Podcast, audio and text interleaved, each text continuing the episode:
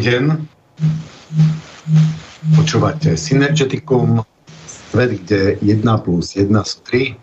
Hľadáme, čo nás spája. Od mikrofónu vás vítá Tibor Moravčík. Dnešným naším hostom je opätovne pán magister Jan Kozák. Dobrý deň, pane Kozáku. Dobrý večer, Tibore. Uh, pre tých, čo by náhodou pána Kozáka nepoznali, tak pán Kozák je uh, gnostik, uh, odborník na vedskú filozofiu a kultúru, preklada védy, je učiteľom védského jazyka ako aj sanskrtu. A ja ho teda považujem aj za odborníka na naše pred židokresťanské, slovanské korene. Mali sme to už veľakrát. V archíve môžete nájsť desiatky našich eh, relácií. A dnešná téma má názov Kríza moderného sveta gnostickými očami. Takže, pane Kozáku, predávam vám slovo. Ano, děkuju. Zdravím všechny posluchače a, a, a pustíme se do toho Eh, tak dneska žijeme v pohnuté době, jsme ve válce, která eh, zaujímá teď velkou část eh, mediálního prostoru. A je to válka velmi důležitá a řekl bych signifikantní nebo typologicky velmi zajímavá. Právě z toho důvodu, že umožňuje Eh, nám poznat eh, kvalitu a eh, vlastnosti aktérů, které, kteří se této války účastní.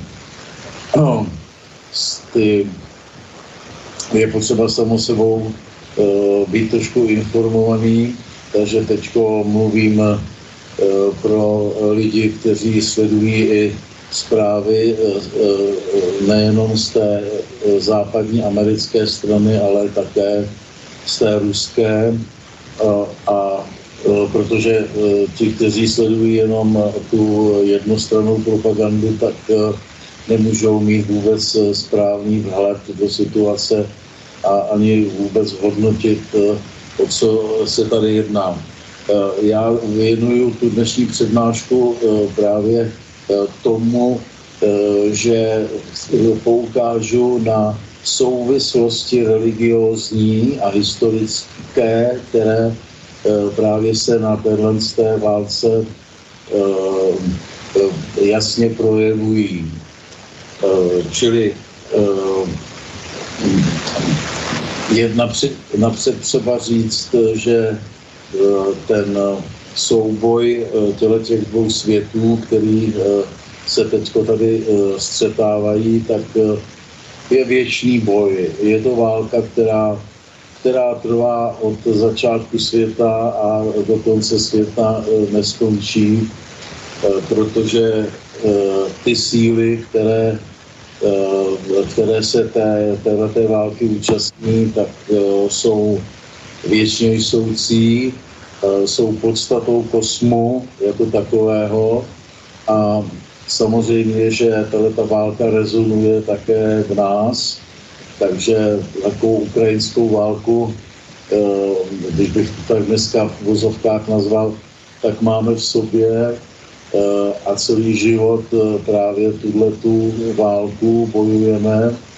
A jenom ten, kdo je schopen Eh, se eh, opravdu ponořit do studia historie a eh, náboženských systémů a ideologií, tak ten tam může právě nalézt ty důležité souvislosti. Já jsem právě ten, který se celoživotně věnuje tomuto tématu, takže můžu aspoň trochu hm, posluchačům přiblížit o co v téhle té eh, válce jde. Hm, tak především, eh, jak už eh, mý posluchači nebo čtenáři mých knih Biblioteka Gnostika tak už vědí, tak ten základní konflikt vzniká neustálým bojem mezi, dá se říct, světlem poznání a temnotou nevědění. Přičemž to světlo poznání je něco, co člověka staví z hůru, narovnává ho a dává mu, dává mu charakter a pevnost. A e, ten svět vědění je důležitý svět, který je sice nevědoucí, ale o to víc činící a, a, a aktivní a ten má na starosti udržování těla a jeho fungování, to znamená udržování hmoty se všemi vlastnostmi. Tady je důležité říct, že jak Véda, tak i antická gnoze a buddhismus a tak dále, všechny ty východní ideové směry, tak ty říkají, že takto dělený svět je stálý, stále jsoucí a, existuje mezi těmito dvěma silami velmi zajímavá taková těžko říct symbioza, ale je to nepřátelství, které je, které je příčinou nebo motorem vlastně veškerého Eh, veškerého dění eh, na, eh, na naší zemi a vůbec v kosmu.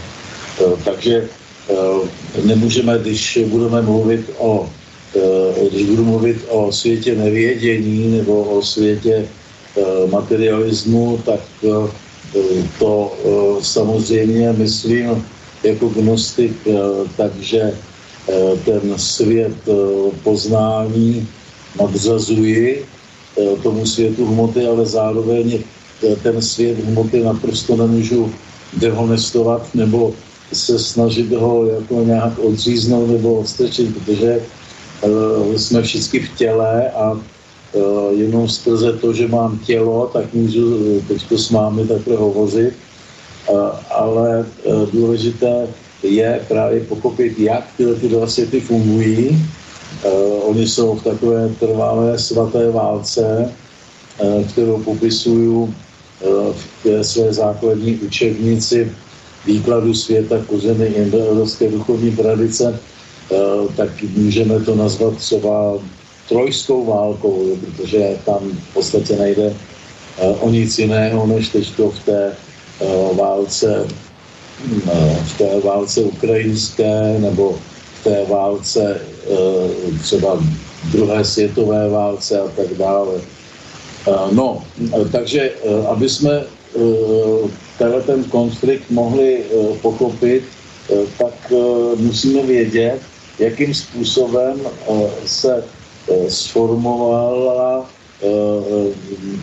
náboženská situace na naší planetě během posledních několika tisíc let a e, e, díky e, právě těm znalostem a objevu dosud neznámých gnostických textů, tak můžeme právě na rozdíl od minulosti velmi dobře sledovat a studovat, jakým způsobem vzniklo biblické židokřesťanství a tam zjistíme, že právě vzniklo takovým způsobem, že Eh, že přejímalo eh, všechny ty eh, vlivy z východu, celou tu duchovní nauku s védskými kořeny a především hlavně manifesto, manifestovanou tu školu tehdy kvetoucí buddhismu a transformovalo ji do té nevědoucí nebo takové spodní nebo také vodní, můžeme to nazvat, eh, eh, eh, do takové pozice, protože to, co, to, co všechno přišlo z toho východu, tak se materializovalo, zhmotnilo, světlo poznání se zhmotnilo do postavy Ježíše Krista a tak dále, jak o tom píšu v těch knížkách. A tak je možné vidět, že celý ten náš svět, který je ovládaný židokřesťanstvím, tak je svět renegátský, svět, který nechtěl přijmout buddhismus, nechtěl přijmout tradici védy a chtěl se opevnit a taky opevnil, opevňuje a bude vždycky opevňovat v té, v té pozici činitelsko-materialistické. A to je jeden z důležitých takových momentů, aby jsme ten konflikt nebo tu věčnou válku chápali. To znamená tělo a pán těla, nazývaný těmito, těmito takto nasměrovanými lidmi stvořitel, jako Bůh, jo, stvořitel hmoty, to tak on je on je právě pán těla v tom smyslu, že se domnívá, že hmota a tělo je všechno a že tady neexistuje nějaká síla, která by stála nad ním. Kdežto celá véda a všechno, co se můžeme dozvědět a naučit z východu, tak ta říká, že tento demiurg, výrobce nebo stvořitel, tak že se mílí, protože základní hodnotou světa je právě duchovně pouze pochopitelná, to znamená inteligencí, pochopitelná kvalita věčně soucího dokonalého světla poznání, která je nositelem celého kosmu a bez které by kosmos vůbec ani nebyl.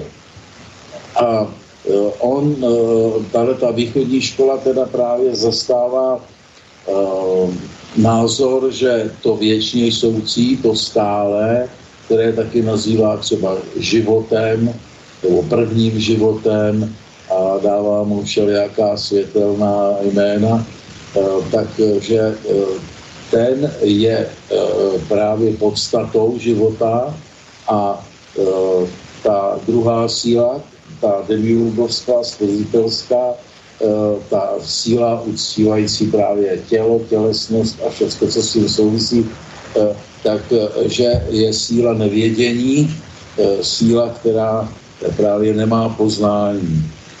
No a tyhle, ty, tyhle ty dva póly, tyhle ty dva, tyhle ty dva prameny nebo zdroje ideologií a světonázorů, tak jsou typologicky tou hlavní dvojicí, která vytváří všechny války ve světě. Samozřejmě, že jsou taky podružné válčičky, kde se válčí opravdu jenom egoisticky o nějaké území, že jo?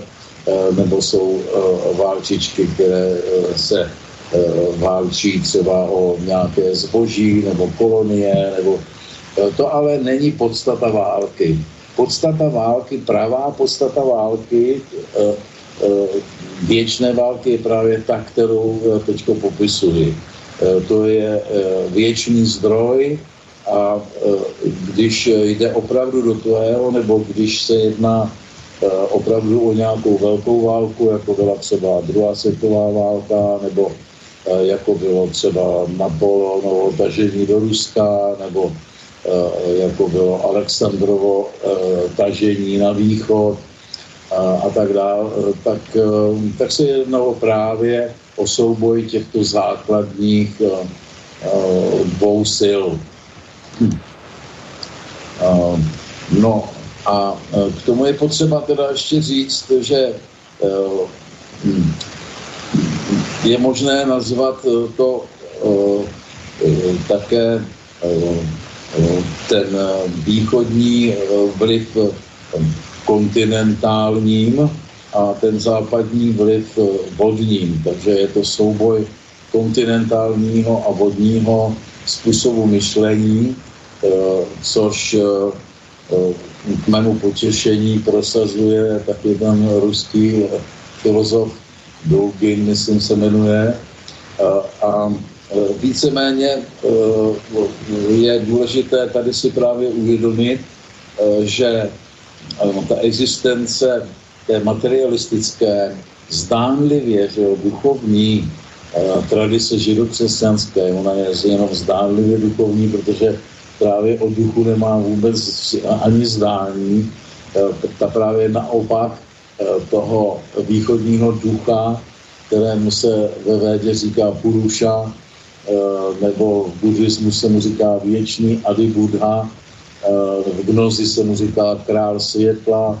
A slované, víte, že měli na to, ten zdroj světelnosti, poznání Eh, řadu eh, názvů podle eh, toho, v jaké oblasti se budeme pohybovat, buď mu říkali Svantovit, nebo mu říkali Perun, nebo, nebo všelijak jinak. Ale jde o jeden princip, který právě je potřeba pochopit, že má řadu variant a men, ale v podstatě je stejný.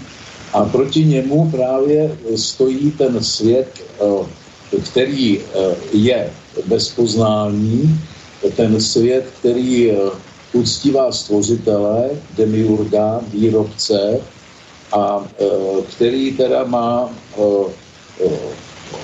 značně jiný pohled na svět, v tom smyslu především, že, že on musí připustit, nebo lépe řečeno, on je takzvaně tolerantní vůči hříchům. On je tolerantní vůči těm, co porušují indickým slovníkem eh, svatou dharmu člověka. Eh, to znamená, eh, je to svět, který, když se zvrhne, jako se zvrhnul třeba dneska, a nemá korelát v té, v té duchovní protisíle, tak, eh, tak směřuje právě k uctívání chtonických podzemních krvavých božstev, nebo antičtí gnostici nazývali také tuhle tu renegátskou sílu, sílu pornéja, nemravnost, protože zkrátka ten svět těla považuje za zdroj života eh, pohlavní, eh, eh, pohlavní jaksi přitažlivost samičky a samce, protože jenom tak dochází k obnově těl, ke vzniku nových kopií, jo, a dál nejde. Kdežto ten, ten východní svět, ten právě Eh, má eh, poznání a rození eh, vyjádřené stejným slovesem nebo velmi podobnými slovesy, jako džňáty jako poznat a džan, džanaty jako rodit. A je tady ten vztah právě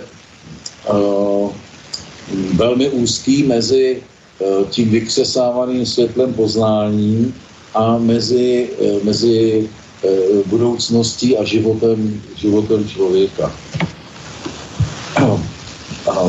No takže, eh, takže je tady svět, který uctívá to pomíjivé, to do těla a smrti zrozené, takzvanou bhavu, jak se to řekne sanskrtem. A je tady svět, který právě uctívá to nikdy nezrozené, ale o to více jsoucí, protože věčně jsoucí a neměné, eh, eh, jako, eh, jako Boha nebo jako to hlavní, jako zdroj života, nazývané také právě abhavou, to znamená nebhavou, to znamená tím, co se nezrozuje a neumírá, nezrozuje a neumírá, nezrozuje a neumírá. Jo? Takže tyhle ty dva světy pak předvádějí neuvěřitelný rozvoj všech svých manifestací a to nejenom tak sami o sobě, ale právě zajímavě ve vztahu. A tenhle ten vztah je, je zásadní a velmi, velmi důležitý, protože ten svět hmoty je vlastně takovým stínem nebo zrcadlem toho světa duchovního. To znamená, že je to taková, kdybychom se to mohli přirovnat, ten hmotný svět těla je vlastně taková simulace. My, my žijeme prostě v takovém simulakru, to znamená ve světě, kde se domníváme, že naše já všecko dělá, že sami můžeme poroučit větru, dešti a, a také se o to snažíme, ale ve skutečnosti to je jinak, prostě zatím vším je hra těchto těch dvou obrovských kosmických sil, které postupují úplně všechno a, a s, výsledek naší činnosti a našich zálib a naší orientace je právě, je právě vždycky poměr těchto těch dvou sil v nás a z toho potom vyplývají všechny naše rozhodnutí. Je také důležité vědět v této souvislosti popisu teda té situace na naší zemi, že ta, ta škola východní sdělí člověka podle právě typu a schopnosti přijímat světlo poznání na, na tři základní typy.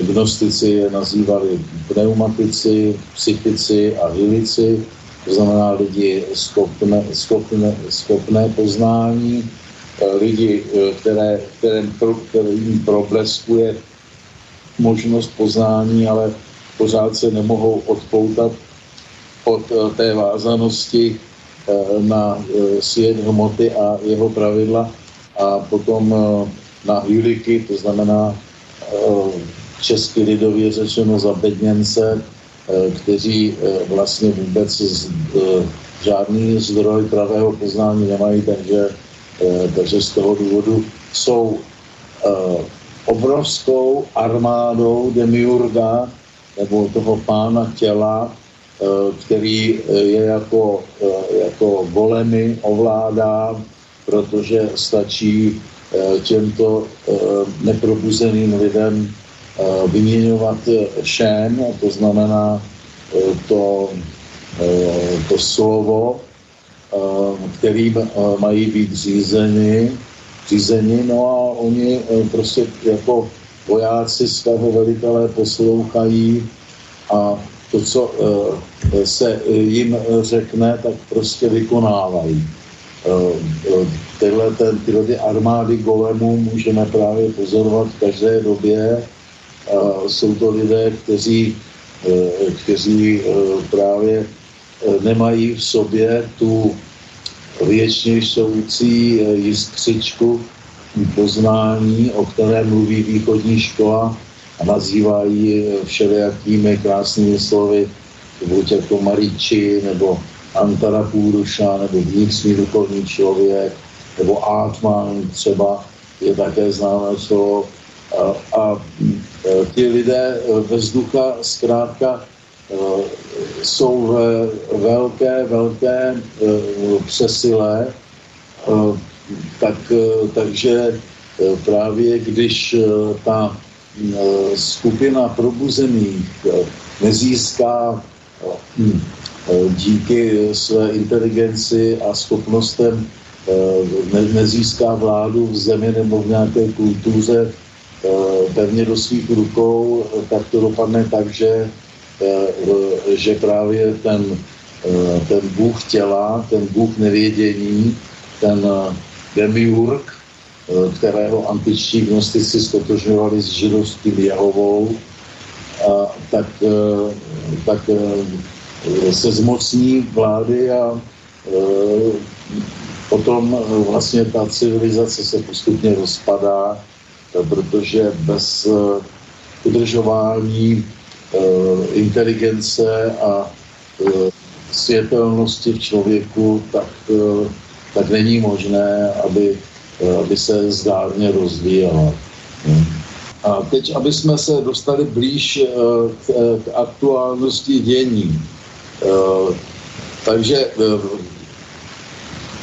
současnou dobu je možné charakterizovat zcela nepochybně, o tom mluví všichni, že jo, i západní intelektuálové velmi často, jako dobu úpadkovou. To znamená, že právě ta Eh, síla toho vnitřního duchovního člověka, eh, tak je potlačena do té míry, že, že nám tady vítězí jenom ten pán hmoty, pán těla, že nám tady vítězí tělesnost a její potřeby na úkor inteligence a na úkor světla poznání a právě zajímavě a důležitě Eh, na úkor eh, základních eh, vlastností člověka, které když jsou potlačeny, tak vlastně dochází k rozpadu osobnosti. I masově, i společensky. To je důležité téma. V východní škole mluvím o tom často, takže ti, co neposlouchají poprvé, tak se o tom můžou dozvědět v mých přednáškách nebo v mých knihách. Eh, jedná se o, eh, o prostě kvality projevu toho věčného duchovního člověka, eh, kterých si naši předkové vážili do té míry, že je byli schopni stotožňovat s bohy nebo se silami, které obklopují toho Eh, eh, toho nejvyšší, tu nejvyšší sílu světelnosti. Eh, gnostici říkali král světla, nebo Indové ji nazývají třeba Brahma nebo Puruša, Peršané, Ahura, Mazda a tak dále. A tyhle ty síly jsou zkrátka podstatou člověka, a jsou to kvality, které my běžně v našem životě známe, které e, známe z literatury, nebo se o nich mluví, lidé je běžně užívají, jako je třeba jako úcta k pravdě, čestnost, poctivost, spolehlivost, věrnost, charakternost e, e, a tak dále, a tak dále. Můžeme e, jich vyjmenovat desítky Eh, většinou se v té východní škole třeba, eh, když jsem teďko překládal Bhagavad Gita ze sanskritu, tak eh, tam jsem napočítal asi hm, tři výskyty popisu těchto těch základních hodnot člověka a některé ty popisy jsou, že těch, těch vlastností tam popisováno asi 15 nebo 20 možná, jo. Ale tradičně se všichni religionisté vědí, že, že třeba těch uh, no, tyhle ty základní hodnoty byly, byly peršané v podobě tzv. amešastenta, věčně jsoucích svatých, která to znamená právě těch sil člověka, poznání, buddhisté mluvili o takzvaných páramitách, což je víceméně totéž. Brahmani měli také velmi obdobný seznam a tohleto zkrátka jsou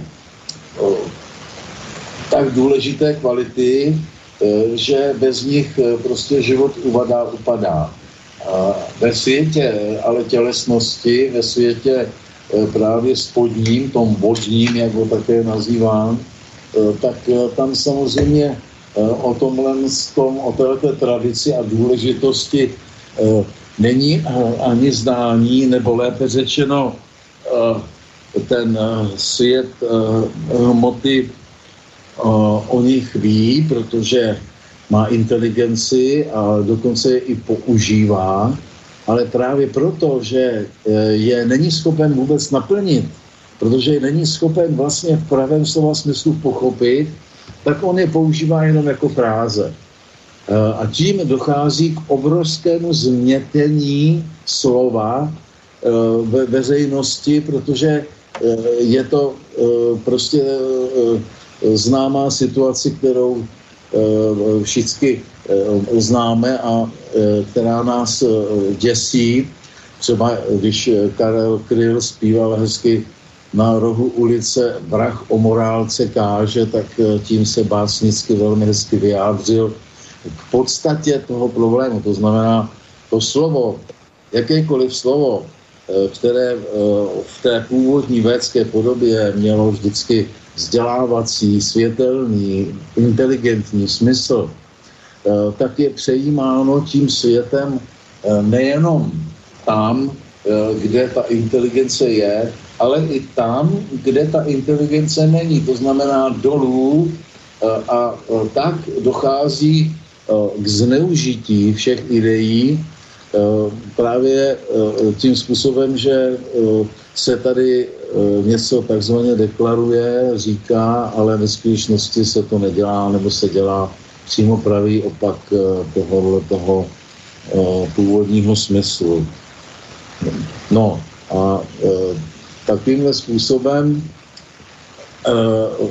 se dostaví situace, kdy je právě velmi snadno možné pomocí chlácholivého slova nebo takzvanou propagandou ovlbnout 100 miliony lidí, když dneska už máme tak vynikající komunikační prostředky, že, se, že můžeme oslovovat téměř celou planetu, že Eh, s miliardami lidí, když by eh, měl třeba pan prezident Biden takovou eh, servisní službu, kterou by si mohl zařídit, že by byl ve Washingtonu mikrofonu a měl by k dispozici překladače do všech větších světových jazyků, tak by opravdu mohl mluvit tak jako teďko já mluvím k vám,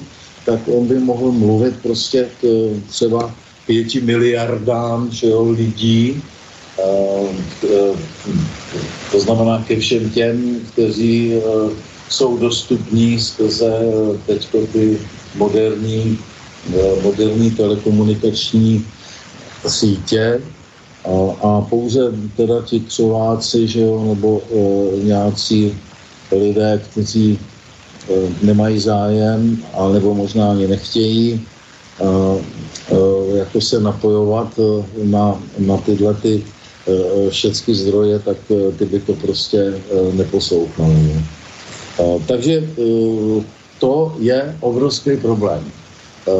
Protože to, co dneska můžeme pozorovat, je, že ta síla vodní, to znamená s epicentrem ve Spojených státech a, a tohleto, z tohleto epicentra, eh, které je protivou právě druhého pólu, který je v Indii, tak eh, na obě strany, na východ i na západ, postupně slábne ta síla eh, toho čistě materialistického pohledu na svět. Stejně tak, jako z toho dávného epicentra indoevropské vůbec tradice, to znamená z té severní Indie nebo ze střední Asie, to je jedno, eh, tak postupně na východ i na západ postupně slábne ta intenzita kultu Brahma nebo toho vnitřního duchovního člověka. Takhle jsou ty dvě pozemské polokoule v naprosto jasném polárním vztahu, který je charakteristický úplně pro všechno, co eh, na Zemi máme a i všude v kosmu máme, prostě eh, ta polarizace je základní. Eh, no a tak tak zkrátka se řekne, že třeba pravda, nebo se řekne láska, nebo se řekne poctivost, nebo se řekne čestnost. Že? A jak tato slova bě, běhají prostě po celé, po celé kouli, tak nejsou stejně chápána.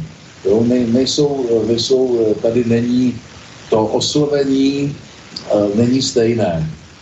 A to dává potom příčinu ke, ke vzniku takových situací, kdy, kdy zkrátka to slovo samo má tu obrovskou moc, že skrze ten svůj ideál nebo to své pochopení má dopad na mysli lidí a formuje je, nebo je v podstatě i řídí. To, je, to jsou ty zákony propagandy, které, které my dobře známe. No a ten, ten boj, který dneska my můžeme pozorovat na té Ukrajině, tak je právě bojem toho vodního světa s tím světem kontinentálním, přičemž ten kontinent, přičemž ten boj je vlastně boj o to, co, co je pravda, o pravdu. Nebo můžeme to také nazvat, že to je boj o vědomí. Jestli, jestli vyhraje uh, vědomí lidský mysli, anebo bezvědomí. Jestli uh, zkrátka uh, v situaci, kdy, kdy někdo vám ukáže bílý papír a říká, to je hezká černá barva, a, a vy jste schopni přitakat a říct, ano, to je hezká černá barva, tak vlastně už jste v pozici bezvědomí. Už prostě to vědomí nemáte a e, už si s váma, teda jako s těma golémama, může ta síla pána těla dělat, co by chtěla. Tyhle ty dva světy jsou velice zajímavé eh, v tom smyslu, že my můžeme právě sledovat eh, jejich, eh, jejich výzbroj, jejich, jejich inteligenci, jejich metodu válčení a je to velmi vzdělávací a takový gnostický proces, protože třeba ta ta kontinentální síla, kterou v tomhle tom, v té dnešní ukrajinské válce reprezentuje teda Rusko, tak to je síla, která uctívá autoritu ve smyslu právě staré ještě védské tradice a proto právě se, se mně ta síla líbí víc než ta americká, protože Eh, ta autorita královská eh, nebo carská nebo knížecí, to je jedno, jaký nazveme, panská, eh, tak to se zakládá právě na tom, že brání ty, ty lidské hodnoty, brání tu pravdu, brání i ostatní ty stavební lidské kvality a Eh, má teda eh, takové své epicentrum, takovou sílu eh, tohletoho autoritativního středu, která je po tisíciletí symbolizovaná nejčastěji třeba nějakou svatou horou, u nás třeba Blaníkem, že jo, nebo indické tradici horou Meru posvátnou, často také pyramidami. A je to hodnota důležitá, protože její základní vlastnost je právě úplnost, celistvost. Kdežto e, ta síla vodní, ta právě tu úplnost a celistvost odmítá, nebo lépe řečeno, není tam přítomná. Je to pochopitelné, protože celá ta, celý ten vodní svět, celý ten svět toho amerického míru je zaměřený na individuální egoismus, kde hledá právě pomocí individuálního snažení úspěch, který se, který se jako často také dostavuje, protože ta síla královská, od které teda vlastně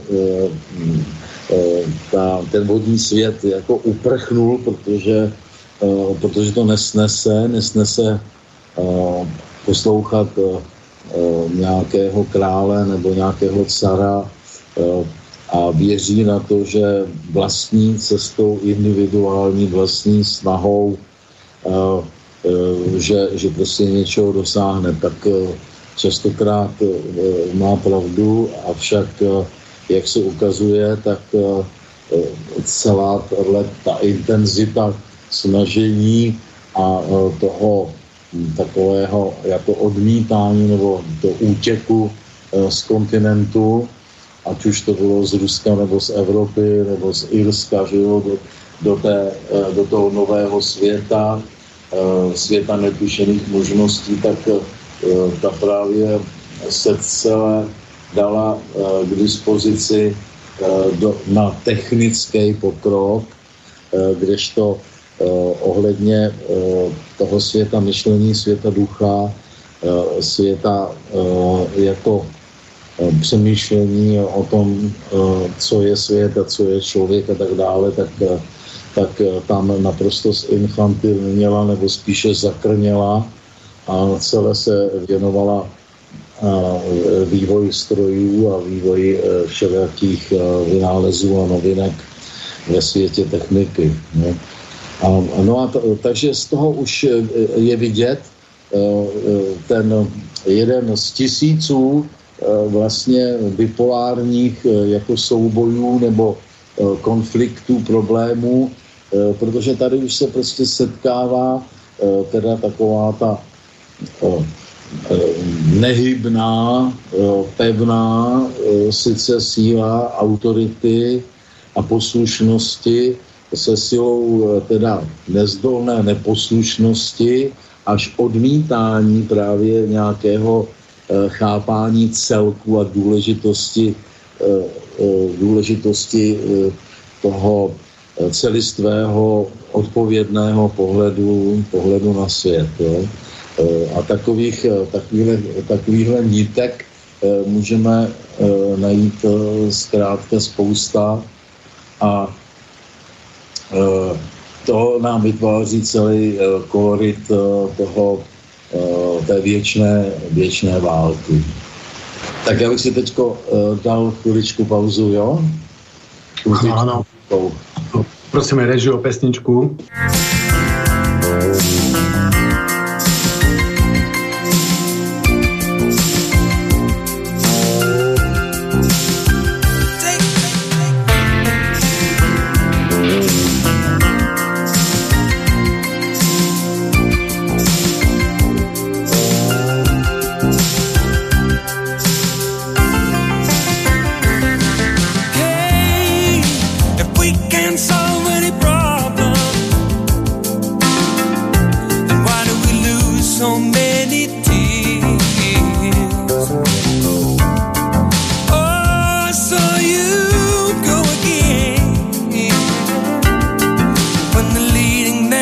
be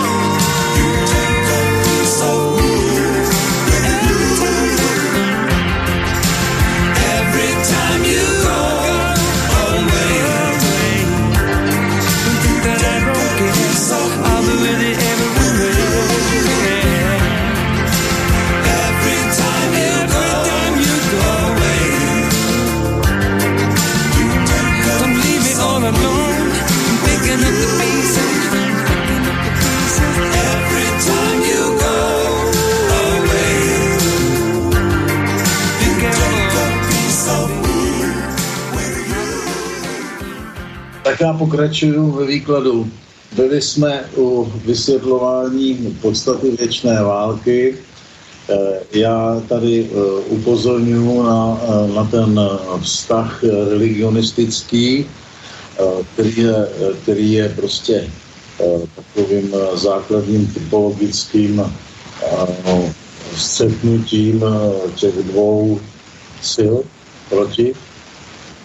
Pane Kozaku, ja už počujem ľudí, jak sa, jak, sa, jak sa pýtajú, že ako ste prišli na to, že práve tá ruská strana je tá religionistická, že to není naopak. Že viete povedať nejaké také základné, mm. základné charakteristiky, podľa čo tak usudzujete? No, lebo... Uh, tak uh, jednak je to uh, z toho ruské, z té ruské strany je to obrana lidského života jako taková. To znamená, že ten vlastně vyprovokovaný teď konflikt je, je způsobený řadou věcí, které si tady můžeme jmenovat, ale já teda vymenuju některé ty, které považuji za nejzákladnější. Je to, je to zkrátka soucit s člověkem, který není považován zkrátka za um, takový jako materiál, které, který je možný zneužívat a zabíjet. Takže zkrátka po nějakých těch deseti tisících mrtvolách v Donbasu a v Luhansku, které naprosto cynicky ty vodní že, atlantské sdělovací prostředky vůbec neprezentovali a tak to byl nepochybně jeden z důležitých impulzů k tomu, že nakonec k té celé akci vojenské teď dochází, ale to zdaleka není všechno. Je tady především ta záležitost s Eh, s tou, s těma fake news, eh, ta podstata té, té atlantské síly je eh, právě v vytváření těch různých šémů na ovládání golemů, takže ty zprávy, které, které provází celou tu válku a které my můžeme dneska v těch našich kolaborantských eh, médiích eh, krásně poslouchat, eh, jsou naprosto živé, tak prolhané takovým způsobem, že se až rozum zastavuje, takže v tomhle tom bodě ta síla, kterou bychom mohli nazvat z hlediska védské tradice rajasickou, kde se ti staří bráhmani interpretují svět jako souboj těch dvou sil Rajas a Tamas, to je jako to právě taková to, to světlo, eh, světlo a tma. Ovšem jakýkoliv znalec eh, indické, eh, indické školy by tady mohl oprávněně zvedat ruku a říkat, že to je nedostatečná interpretace. Já jsem si toho vědomý, protože celý smysl té, té indické moudrosti je právě odcházení středem, to znamená ne, eh, odcházení z konfliktu, eh, nesnažit se eh, právě o svár, o válku, o nepřátelství, o boj, tak aby nás ani ta jedna, ta pravá, ani ta levá síla nechytila do svého tance a tam potom bychom se stali karmickou součástí toho dalšího rozvíjení Eh, nenávisti a vraždění a tak dále.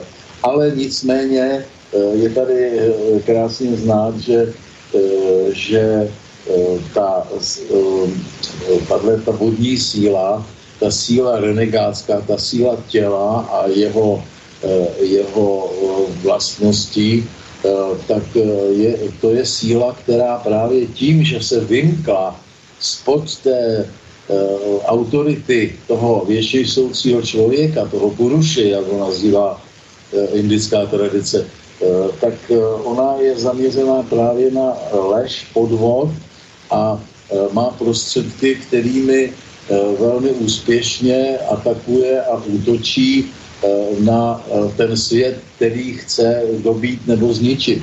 A ten základní prostředek je tady právě velmi symbolicky a důležitě to krvavé tělo beránka.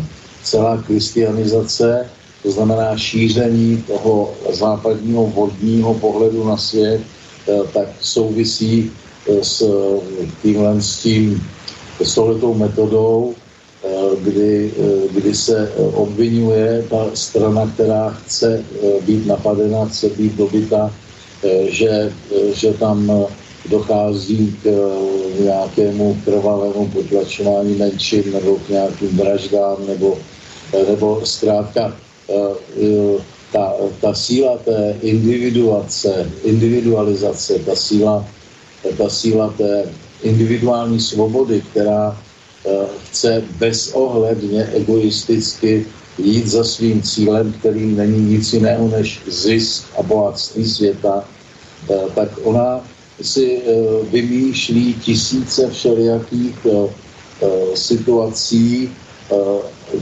kdy, kdy výsledek je, že prostě všichni ty golémové věří, že opravdu je nutné Eh, zakročit, že je nutné vstoupit do nějaké země přepadením eh, a eh, drží palce právě tady této síle, která si buď přímo tu vraždu nebo nějaké to potlačování práv vymyslela, anebo je to věčná součást její argumentace v tom smyslu, že ona musí tu autoritu Eh, to znamená toho eh, cara, toho vládce, toho, eh, kdo, kdo drží řád v té zemi, tak ho musí hanobit, musí ho pomlouvat, musí ho znemožňovat. Jo? Takže metodicky je to jasné a dělá se to tady od začátku kristianizace. U nás víte, že o tom v přednáškách mluvím, dokonce možná i tady pro Tibora, a Synergeticum jsem o tom povídal, eh, tak eh, je to ta, ta fake news eh, o tom, že tady existoval nějaký svatý Václav, bratr Boleslava Ukrutného, jako reálného českého vládce, knížete, který byl hanebně zavražděn a to proto, že se právě dal na židokřesťanství Eh, to znamená, že to byl takový nějaký dnešní fiala nebo vystrčil nebo jiný kolaborant s touhle s tou silou. A že teda právě z toho důvodu, že, eh, že prostě ty Češi jsou takový kruťáci, takový vrahouni, eh, tak je potřebí tam vtrhnout s vojskem, ať už Merovejským, nebo Karla Velikého, nebo Adolfa Hitlera, nebo NATO v současnosti a, a ty Čechy pěkným způsobem zmasakrovat a přinutit k tomu, aby na slovo poslouchali tu sílu západní. Jo. Takže, takže tady můžeme jako důkaz podat především naprosto drzou a nehoráznou lež, která si propracovala své metody takovým způsobem za ty 2000 let, že, že, že dosahuje úplně neuvěřitelných Eh, výkonu a drzostí. Jo? Že, že eh, například dneska si můžeme všimnout, že všichni eh, chudáci, nešťastníci, kariéristi, kteří dneska chtějí být živený politikou nebo dokonce i třeba obchodem nebo nějakým podnikáním, že jo, tak kteří se nepřidají okamžitě na stranu té Ameriky, protože tady nebojují vůbec Ukrajinci s Rusama, ale Eh, je to podvraťácký americký komplot placený mnoha miliardami dolarů, eh, aby eh, se zeslavilo Rusko, aby se zrušil právě přirozený obchod a přirozené stýkání mezi velkou ruskou zemí a Evropou, protože to by znamenalo ruský vliv v Evropě a to by znamenalo, že všechny kolonie americké, celá Evropa vlastně je, je kolonií Ameriky a všichni představitelé jak médií, tak politiky, tak hospodářství a podobně jsou v podstatě stejní jako ten náš Vystrčil nebo ten náš Fiala, že jo? Prostě jsou to zbabělí kolaboranti, kteří škodí vlastní zemi a jak je to dneska krásně vidět, a kteří poslouchají svého teda amerického pálníčka. Tak, takže tady ohledně toho, že když třeba trošku něco víme o tom, jaké zvěrstva se děly kolik let na, na tom Donbasu, jaká zvěrstva se děly na Krymu, co prováděli ti všelijací západní žoldnéři, při těch svých útocích, eh, tak, eh, tak eh, zkrátka se vyjevuje ten rozdíl mezi tou stranou ruskou, to znamená kontinentální, a musím teda říct jako slovan slovanskou, protože každý, kdo má slovanský smyšlení a není anglosaská opice, tak musí ten rozdíl vnímat. Protože my Slované máme velmi dokonalou, krásnou řeč, která eh, má v sobě tolik bohatství ideí, eh, že přestože už nemluvíme védsky ani sanskrtem, eh, tak přece jenom formuje naši mentalitu a naše myšlení do takové míry, že jsme víc schopni rozeznat pravdu než, eh, než právě eh, pomocí eh, těch západních ideových struktur, které se stoprocentně právě spoléhají na to, že slovo tady není proto, aby říkalo pravdu a světlo poznání, ale slovo tady je proto, aby nám sloužilo na ohlupování svého okolí nebo ovlivňování, kdyby to měl říct jako zdvořilej, svého okolí v náš osobní prospěch. Což je obrovský rozdíl vůbec v komunikaci a vůbec ve smyslu řeči. Jo? Tak, eh, takže eh, z, z tohoto důvodu eh, je ten boj za pravdu hrozně, hrozně důležitý. No a další věc, kterou bych tady zmínil na tuhle tu otázku, je především právě tam, kam vede ta nenávist vůči, vůči centrální moci, vůči tomu carovi nebo vůči králi, že jo, nebo prostě jakémukoliv takovému jako otcovskému principu vedení, jako teď předvádí Putin, který v podstatě je úplně jasným přirozeným důsledkem carské tradice v Rusku a proto ho takhle můžeme i chápat.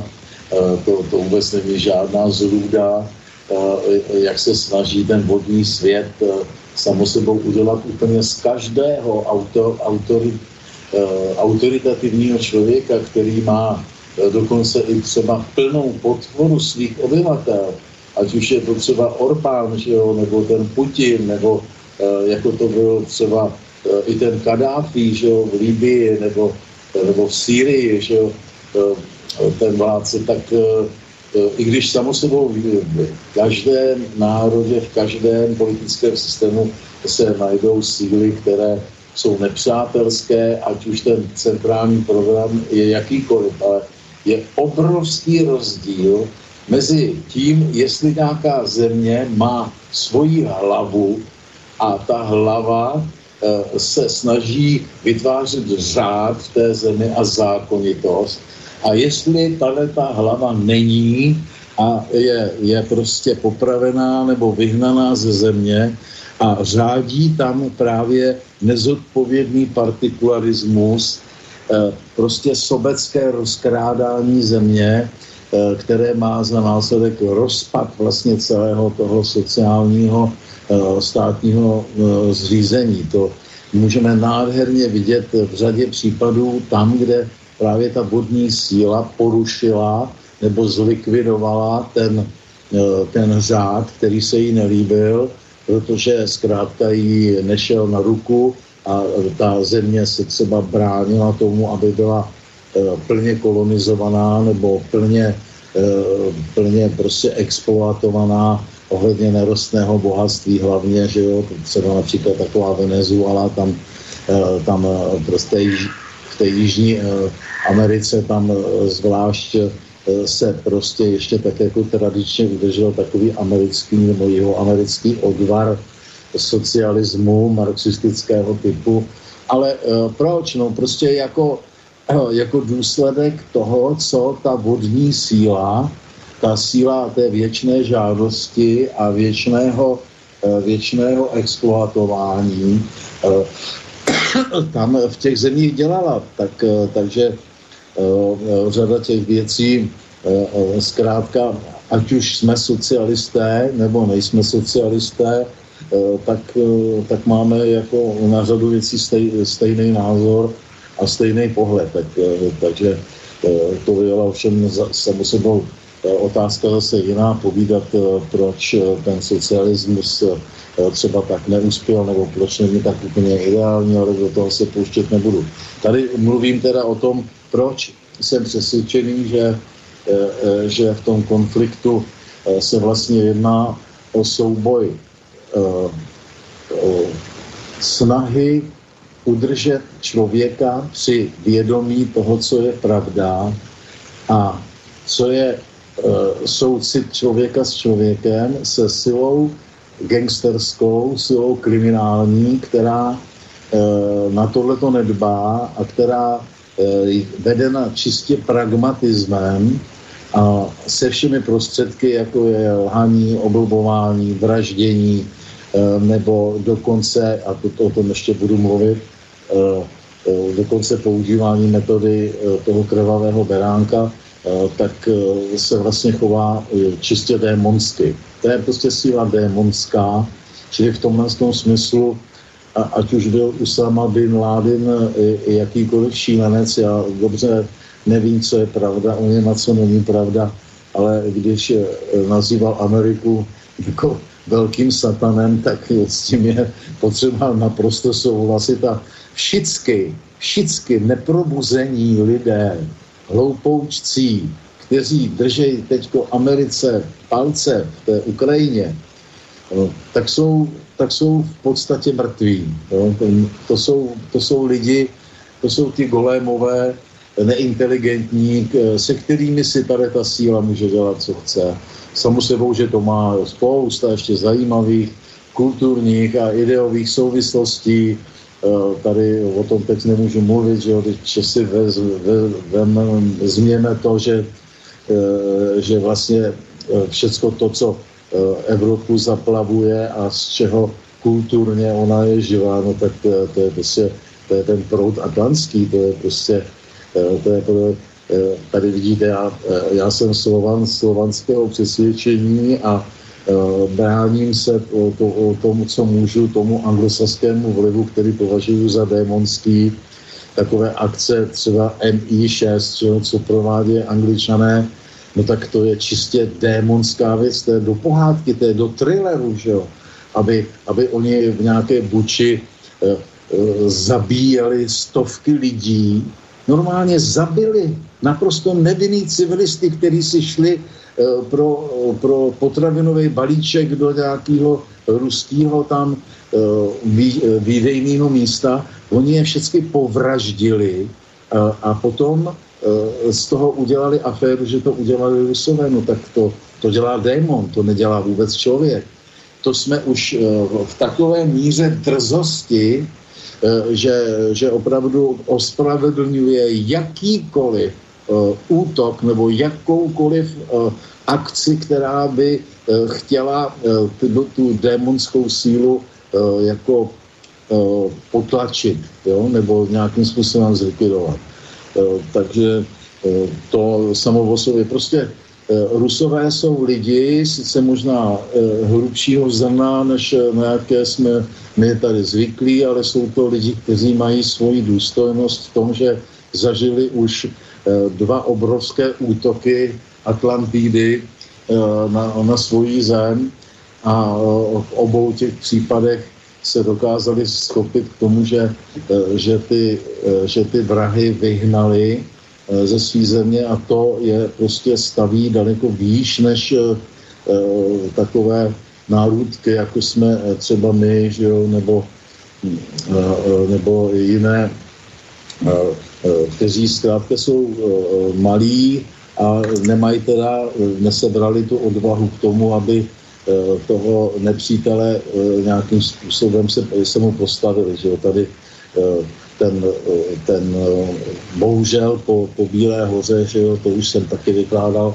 tak už tady není ta, ta síla eh, té statečnosti a odvahy, té mužnosti, no, aby, aby se dokázala bránit, aby se bráníme jenom slovem nebo básněmi nebo nějakým takovým povídáním, jaké třeba teď předvádím já tady, eh, ale ta, eh, samozřejmě, že Eh, že taková tradice se musí teda dlouho rodit a stojí to taky hodně bolesti a často i hodně lidských životů, než se prostě takováhle tradice, takový, takové koryto vytvoří, kterým pak ta životadárná síla může, může dál proudit. Jo.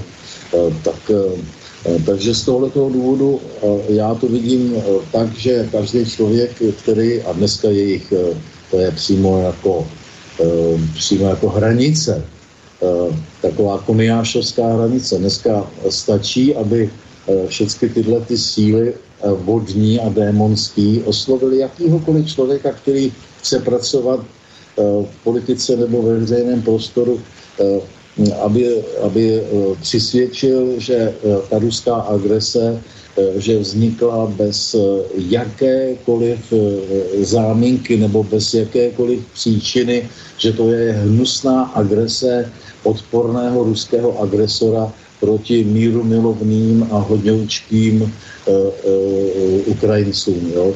A myslím, že neexistuje dneska na veřejnosti člověk, který by se odvážil tomu tomu odporovat. Jo? To prostě, to je až smutná věc a e, byl bych velice rád, kdyby konečně i tak stateční lidé, třeba jako Foldina, že jo, nebo, nebo podobně, aby, aby se nebáli tohleto, tohleto říct, protože je to tak snadno dokazatelná pravda, že prostě tam eh, těch podnětů, těch provokací, těch vražd a eh, toho, eh, toho prostě zločineckého činění bylo tolik, že, že naopak je obrovskou urážkou, když někdo se dokáže na veřejnosti vyjadřovat v tom smyslu, že, že bez příčiny ty Rusové napadly Ukrajinu. No. No a to, jako já tady jsem mluvil ještě o tom partikularismu, eh, to je důležitá věc, eh, prostě jakmile eh, se rozpadne ta zem na všelijaké ty, ty egoistické, mocenské klany, no tak dojde k absolutnímu neštěstí, ke kterému právě na Ukrajině došlo. Že tam si tam si rozdělili ty všelijací magnáti zem, dokonce si vytvářeli i svoje soukromé policej, policejní sbory a, a e, normální občan, že Ukrajinec míru milovný, tak ten na tom jenom šíleně prodělal, protože tam nic nefungovalo, tam nefungoval obchod, tam nefungovala doprava. Tak, takže tam je právě dobře znát, jak dopadne každá zem, která si Eh, která si neváží královské tradice a neváží si pravého smyslu eh, toho, co právě má král eh, reprezentovat, to znamená ochranu obyvatel, ochranu hranic země a ochranu práva a spravedlnosti, protože ta takzvaná demokratická síla která vůbec demokratická není, je plutokratická od samého začátku. To znamená, když se zkrátka ty země zbavily krále a zbavily té centrální moci, tak se tam vytvořily skrz peníze a korupci různé skupiny, které ovládají tu společnost jak mediálně, tak taky prostě mocensky, politicky, no a ty si s, tě, s těmi lidmi dělají, co chtějí. No. Já tady rád cituju z Manuova zákonníku tu krásnou větu, kterou si tam můžete najít, když si ho koupíte, toho Manua, že jo, Kdyby nebylo krále, tak by si boháči opékali chudé lidi jako eh, ryby na klacku. A to je ono. Jo? Tak, takže eh, já tu vidím tak, že to je souboj právě té vodní síly, která nenávidí eh, autoritu a řád, která má ráda a chápe smysl lidského života kriminálně, protože kriminalita a nemravnost je to, co je základní silou eh, jako člověka a, v touze po bohatství a, a která teda nerespektuje, jak je jasně vidět, eh, vůbec žádný řád. Vlastně Amerika se eh, chová už leta svým nerespektováním toho světového právního řádu, tak se chová jako, jako mezinárodní zločinec, který by samo sebou Eh, při jakémkoliv objektivním soudu mohl být odsouzen, eh, eh, ale do čeho, že jo? když mají největší armádu na světě a když dávají na zbrojení víc peněz než všechny ostatní země na planetě dohromady, tak jako čemu by mohl být odsouzen, že Byť právě oni se prostě nám jenom smějou, že? A uh, smějou se všem Eh, těm užitečným idiotům, eh, kteří eh, jim slouží. A ty užiteční idioti z toho právě mají, tak ten systém funguje, prostě šikovné bydlo, že jo, mají z toho třeba i hodně peněz. Je známo, že třeba ten vodníček, ten zelený vodníček zelenský, jo, takže že je Eh, že je možná multimiliardář, je každopádně multimilionář, protože on je vlastně dneska nejlépe placeným hercem na světě. To všelijaký Redfordové a já nevím, jak se dneska ty mladí hrdinové DiCapriové a podobně, ty mu můžou jenom závidět, že, protože on, on prostě dostává desetkrát tolik, co DiCaprio, když hraje hlavní roli ve filmu. Jo. Um, tak, eh, takže uh, je to uh, jednoznačné, jo, je, to, je to jednoznačné a mám z toho radost, že to je jednoznačné, protože to je naděje, naděje do budoucnosti, že uh, všechny síly lidskosti na světě tohle to začnou vnímat a že Eh, přestanou být tak servilní sluhové eh, té Ameriky a přestanou být eh, prostě tak jako mm, necitliví a hrubí ohledně soucitu s člověkem a začnou být zkrátka trošku lidštější. Tak, takže takhle asi krátkosti jenom uh, bych uh, asi už dneska zakončil, ne? Nebo jak to máme? No, máme, máme ešte pár minútek a prišla nám tu otázka od Milana, že zdravím, ako je to so slobodnou vôľou. Asi by chcel vedieť, že v rámci gnostického alebo vedského konceptu, že či máme slobodnú vôľu alebo nie. No to je takový zvláštní slovo, ta svobodná vůle. Eh, Eh, eh, možná, že už někdy něco takového jsem tady Tibore u tebe odpovídal, oni eh, já pořád mi straší ten, ten GTho výrok, že svoboda je poznaná nutnost, jo, ale co je tady tím hlavně, hlavně myšleno? Svoboda, to znamená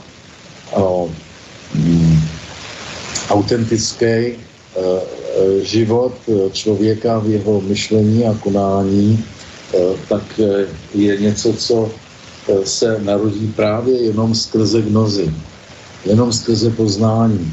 Jenom tady my, nebo ti lidé, kteří mají právě ten, ten plamínek poznání v sobě, ten kult teda pravdy a, a schopnost teda přijímat nějaké ideje, tak jenom ti se můžou osvobodit a ta, protože všecká ostatní svoboda je, je svoboda právě v omezenosti nějakými doktrínami, většinou světskými. A ta pravá cesta za svobodou je, je právě probuzenost do té pravé lidské podstaty, která je duchovní, která, která právě Eh, eh, vlastně eh, nás kdysi dávno jsem tady postavila a díky ní žijeme, takže nemůže být žádné jiné rozhodnutí normálního člověka, než že chápe, že svobodná vůle je, je prostě, že chce být člověkem a chce zastávat ty všechny hodnoty, které člověka dělají člověkem. Samo sebou, že tady je svobodná vůle kriminálníků, který by chtěli třeba svobodně vraždit nebo krást, že jo, ale eh, takže já, já to cítím jako, eh, jako něco takového, co patří do intelektuální výbavy západního myšlení a to mě není moc vlastní, jo, takže tak to asi. No, mm-hmm. Je ještě nějaký další dotaz, nebo... Viete čo, ešte, ešte mi tu prišiel uh, námel uh, minule, mi prišla otázka, že pôvod slova tantra, či by ste vedeli vysvetliť. Ano, tak to už je z jiného soudku, to už jsme na hodině sanskritu. Uh, tantra uh, je uh, zajímavý termín, protože Eh, on, eh, když se podíváme do slovníku sanskritského, tak eh, má asi 10, 10 významů. Já schválně máme tady, protože ten sanskritský slovník mám stále při sobě. Já tomu kazateli můžu právě přečíst celý ten vějíř, kam se to až dneska dostalo, ale já vysvětlím ten původ jak se to stalo. Tak, tantra, prosím, je, je tady jako hm, v kalcovský stav, má tady e, milius jako první význam, nebo tkanina, za druhé základna, norma, pravidlo, za třetí e, učení nebo naučná kniha nebo druh literární nebo kouzelná formule, za páté, za šesté prostředek, trik, za sedmé, ale snad mi to, se to řekne, le, medicína nebo nějaké lé, léčebný prostředek, za osmé vláda, autorita, za deváté struna, za desáté řada. Jo, tak prosím. Takže velký zmatek samozřejmě, jako e, u sanskritu pokaždé, e, když buď to slovo nenašlo správný adekvát v cizí řeči, anebo když se začalo hojně užívat, protože bylo populární, takže se během tisíce let začalo vztahovat eh, k různým, eh, k různým věcem. A, a eh,